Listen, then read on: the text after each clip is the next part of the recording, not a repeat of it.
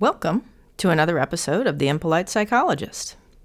So a lot of people will ask me, particularly people who are outside of the field of psychology, how does a person know when they're done with therapy? How does a person know exactly when they're better?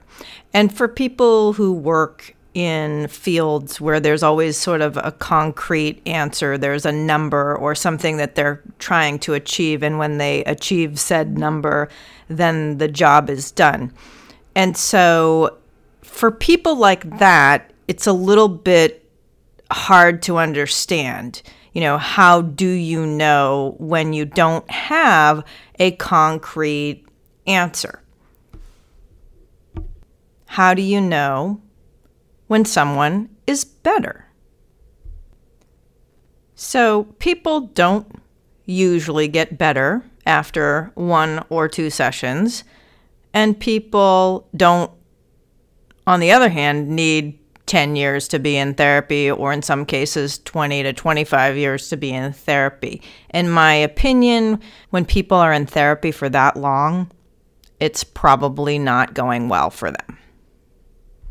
Now, there are many people who will argue, psychologists in particular, who will argue that the type of therapy that they do um, requires years, and it's about the relationship, and it's about reparenting people. And um, I'm specifically kind of referring to those who are analysts. And that is how they believe therapy should be conducted multiple times, multiple times a week for years. And it's just my personal opinion that it really shouldn't take that long for people to see big changes in their life. I also don't believe that you need to have concrete goals when you get to therapy in order to be getting better and to be working towards something. You don't have to come to therapy and say, well, I know I really need to quit my job, and so you got to help me to do that. And then we work together, and then the person quits their job, and that's concrete evidence that they got better. Um, because it's not always that simple. Now, part of why it's not that simple is that what we call the presenting problem isn't always the problem. So the presenting problem is the thing that somebody walks into therapy to work on, right? I'm not getting along with my wife. I want to quit my job. I need more friends. Whatever the presenting problem is, that's what we call, that's the thing that the person comes in with that they want to work on. Now, what happens is that that might be what they're there to work on, but when we start talking and figuring out the depths of someone's relationships with other people and their history and that sort of thing, we often realize that that isn't exactly the problem, that the problem is probably more complicated than that, or sometimes even totally different than that. So whatever someone presents with isn't necessarily what we end up working on. It's simply the impetus for why they came to therapy. And I've said this before, a lot of times people will come into therapy and they'll say, I really don't want to feel upset about this thing that is stressful for me in my life. I'd really like you to help me feel less.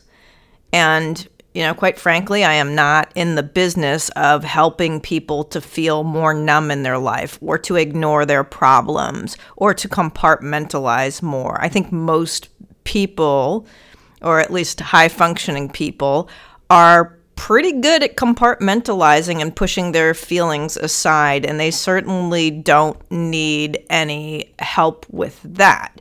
So they will come in, and the problem is that they're feeling too much, and they wish they could just feel less, right? So as a psychologist, I'm not going to agree with that and, and try to teach them ways of ignoring problems. That's not what's going to happen, right? And so I will tell people that, that it's going to be the opposite of that, that we're going to have you use your emotions in a way that is helpful to you, that helps guide your decisions better in life. And it's usually not going to consist of you just ignoring things, ignoring emotions more. That's not how it's going to look. So, sorry to tell anybody out there who is planning on ther- going to therapy to find a way to ignore their feelings under stressful circumstances. You're not going to get that. Now, pretty early on, um, in my experience of doing therapy with people, I learned that there were sort of three phases of therapy. There was the getting to know you phase, where, you know, I take my initial intake interview and I ask people questions about where they grew up and where their family is from and all that good stuff in their history.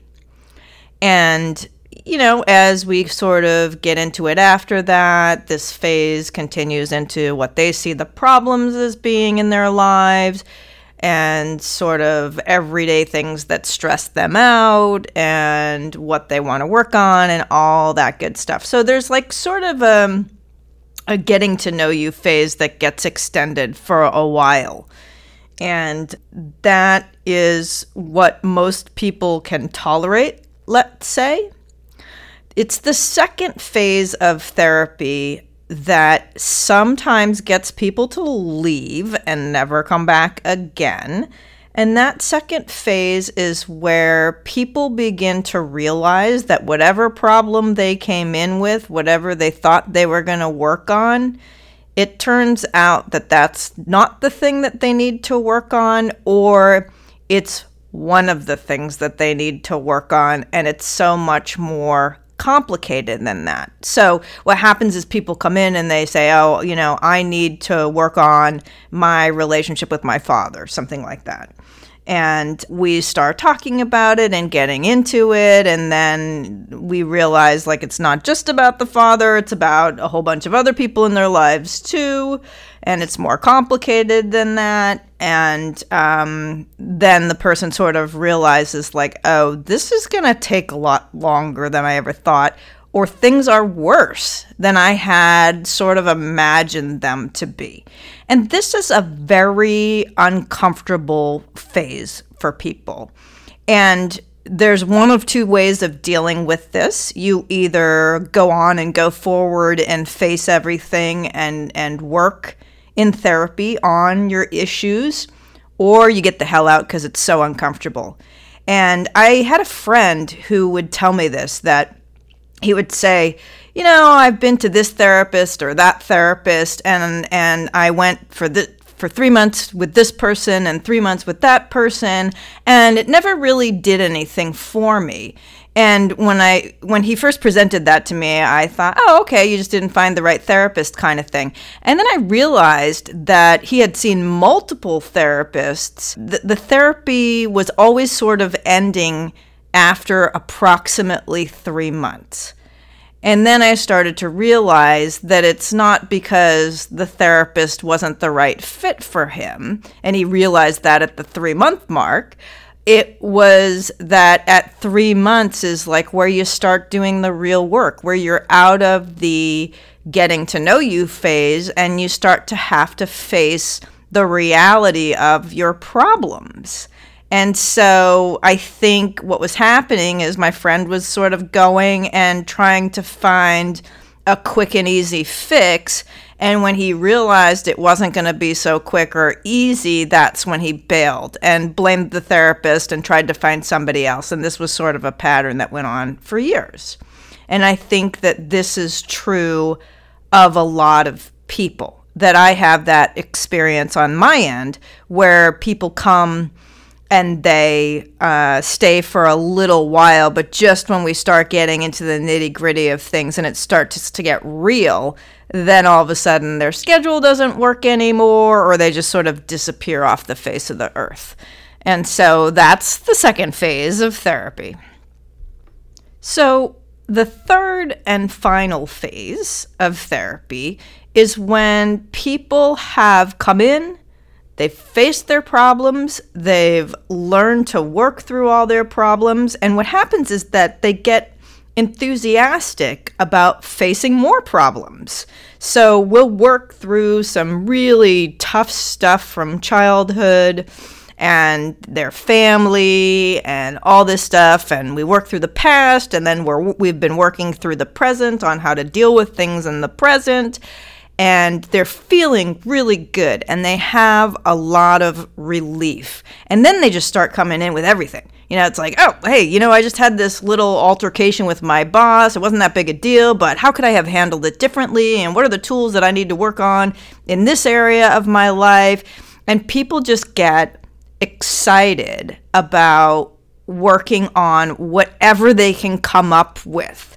They just get excited because they realize that with their new tools, they can face anything and face it really effectively, and they get so much more relief in their life that they just want to like bring everything into therapy.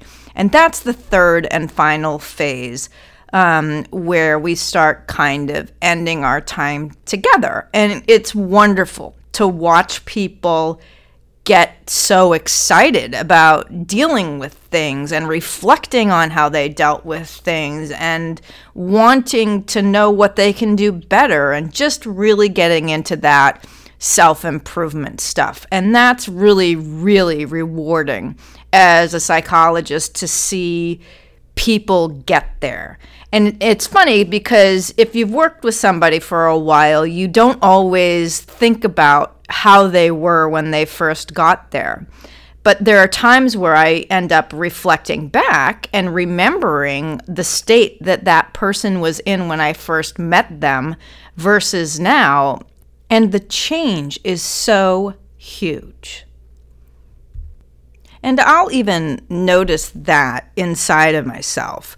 I'll think back to the first sessions when I first started working with someone, and I will remember I felt tense or I felt anxious when they saw when I saw them, or I felt like I didn't know what the heck we were going to do because they were such a mess, or or or whatever it is, or they were prickly, or they were kind of rude towards me, or or whatever it is. But I know that a person is in sort of the home stretch when I see their names on my roster and I look forward to seeing them. I get excited about seeing them because I know that we're just doing nothing but good work from here on out, and the hard part is over. And that always feels really good. Now, I have to say that not everybody gets there, and it's not just an easy trajectory upwards. There are a lot of people who come and they get through phase one, and they get through almost phase two, and then they disappear. And when I was a younger, you know, less experienced therapist, I would always take it personally, like, oh, this person didn't come back. I wonder what I said. I must have offended them, right?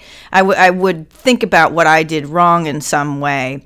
And just having been around as long as I have, I know that these people often actually do come back later. Sometimes people will be working on stuff very intensely, and then they'll just kind of disappear. Either they'll completely disappear, or they'll suddenly have scheduling issues and we can't sort of get it together. Um, and then I won't see them, and a year will pass by, or six months or something. And then they will call me again, and they will say, I need to come back, you know, and usually it's like something stressful is happening in their lives right now and they want to come back. But from my perspective, what I usually notice is that they could only go so far the first time that I saw them. They were only capable of working through, say, problems A, B, and C, but they weren't quite ready to deal with problem D, because that was a really big one, or that one was a really deep one, or it was just sort of prohibitive because they needed to get out of a relationship and they were living with the person at the time, and so they couldn't even go there. They could not even deal with it at that time. And then, you know, a year later, they'd be like, oh, I broke off that relationship, but I got this other thing going on in my life now. And so now they're ready to move forward again. And so, you know, it therapy really wasn't necessarily over at the end, at the end of the time that I saw them. And occasionally I will get people that I'm working with and they'll say, oh, I think I'm better now and I'm ready to leave and I've really worked through some things and blah, blah, blah, blah, blah, we're all good. Even though I won't see it that way at all. A lot of times people will kind of stop coming as often, like they've decided it's expensive and they're on a budget, and that's understandable, and they'll start coming like every other week in order to afford it and that kind of thing. But Um, you know, every other week is really for the home stretch. That's really for people who have worked through their stuff and are um, ready to kind of manage things on their own. You know, every other week for cost reasons isn't necessarily a good idea, but I understand it. Economically, people can only do what they can do.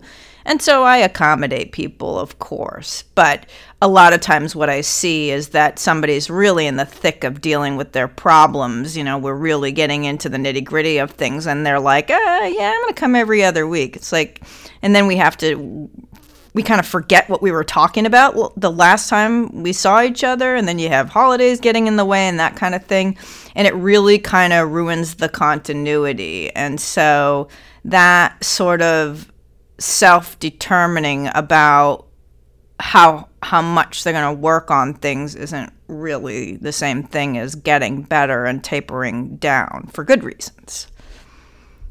So just kind of getting into the specifics of what better actually looks like in therapy, it's not that people get to a place where they don't have any problems anymore. Right? It's like if you grew up in a dysfunctional environment and your parents are still alive, chances are you're going to still sort of encounter the problems that you have with them. But hopefully you have the right kind of tools for dealing with their crap. You know, and then life just sort of happens too. That we there's nothing we can do about loved ones passing away or car accidents or losing jobs or any of that stuff. Life is still going to continue to happen, and crappy things are still going to happen. But once you've healed through therapy, the new you can actually handle all the crappy things and the crises of life so much better than you were equipped to handle them before therapy. Another way that a person might be better is that they are able to set boundaries with people.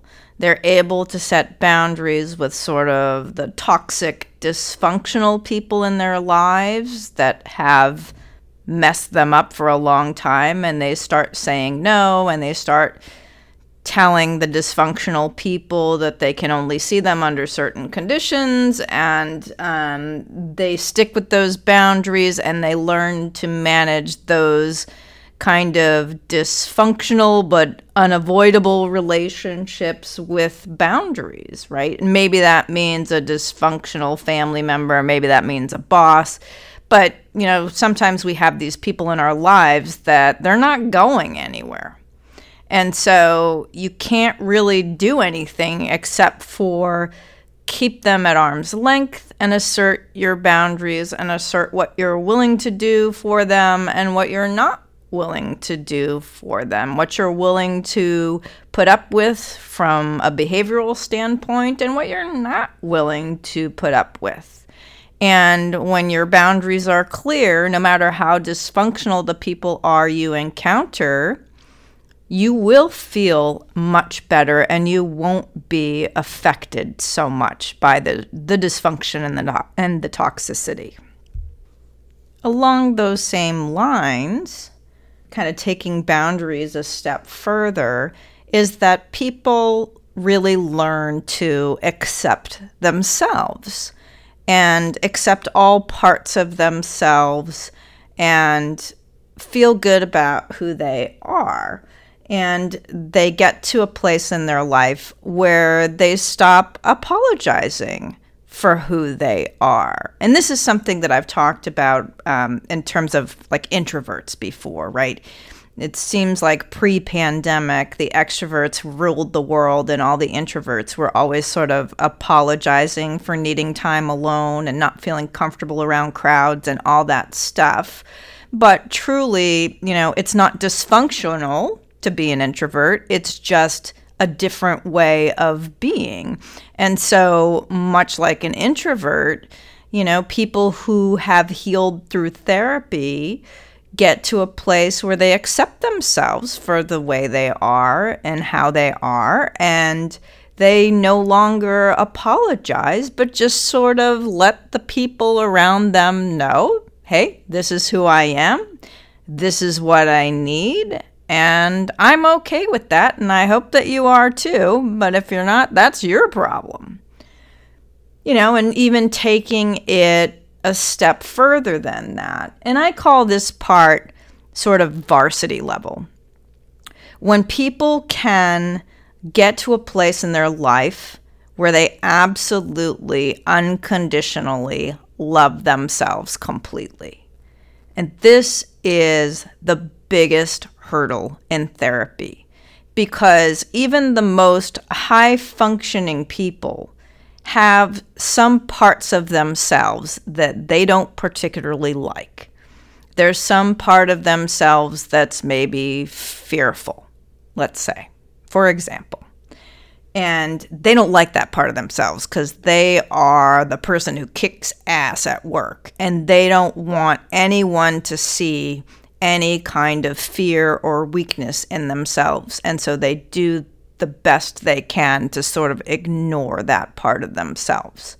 But when you've healed in therapy, you come to a place where you understand that you have this part of you who is fearful or who has some issues, but you understand where those issues came from. You understand why that part of you is afraid, and you end up using that, recognizing moments in your life when that part of you comes out, and using that information to make better decisions about maybe where you should be, what circumstances you should be in, what people you should be around, and use that part of yourself that you used to not like so much to help you to manage your emotions and make your decisions about where you want to be and who you want to be with. And that part of you that you tried to ignore for so long actually becomes an asset in guiding you through your future. That's the hardest hurdle that anybody has in therapy. And the final stretch, the real end, when everything is working well, when you have healed, when you are using your coping skills, when you are setting your boundaries, when you are practicing unconditional self-love, the other thing that will happen is you will find yourself surrounded by healthy people, and you will find yourself in healthy relationships.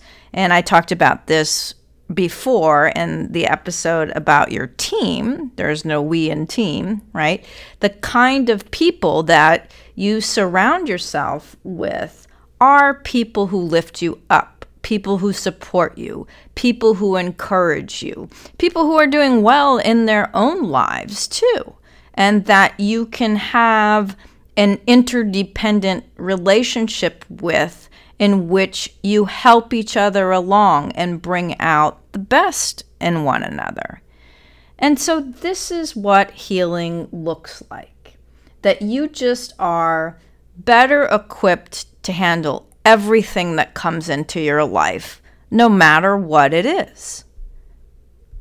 So again, that's not to say that shit isn't going to happen, because it is. It's life. There will be things that will happen that you won't see coming, and they're going to suck. But you're going to be okay because you love yourself. You know how to set boundaries. You've got all of the tools for handling difficult situations. And you just work your way through and manage. And you, it turns out that when you're healed, you'll be proud of yourself for working through difficult circumstances in life. And so that's what healing looks like from the perspective of a psychologist. That's what it is from my perspective. And so if you are in therapy now, figure out what phase you're in. If you're in sort of the beginning getting to know you phase, or you're in the middle of it where it's really uncomfortable, um, or you're at the end where you're just ready to kind of handle the next thing that comes your way. And just know that what it should look like is light at the end of the tunnel. That when you go into the tunnel, there's going to be darkness for a while. But the minute you catch a glimpse of light, everything will get better, and you'll just want more and more light, and you will want to step into the light. And so that's my two cents on what it's like to heal in therapy, and I wish you the best, and I hope that you get there, that you get to have those wonderful feelings of being able to just deal with whatever comes your way. Be well, and thanks for listening.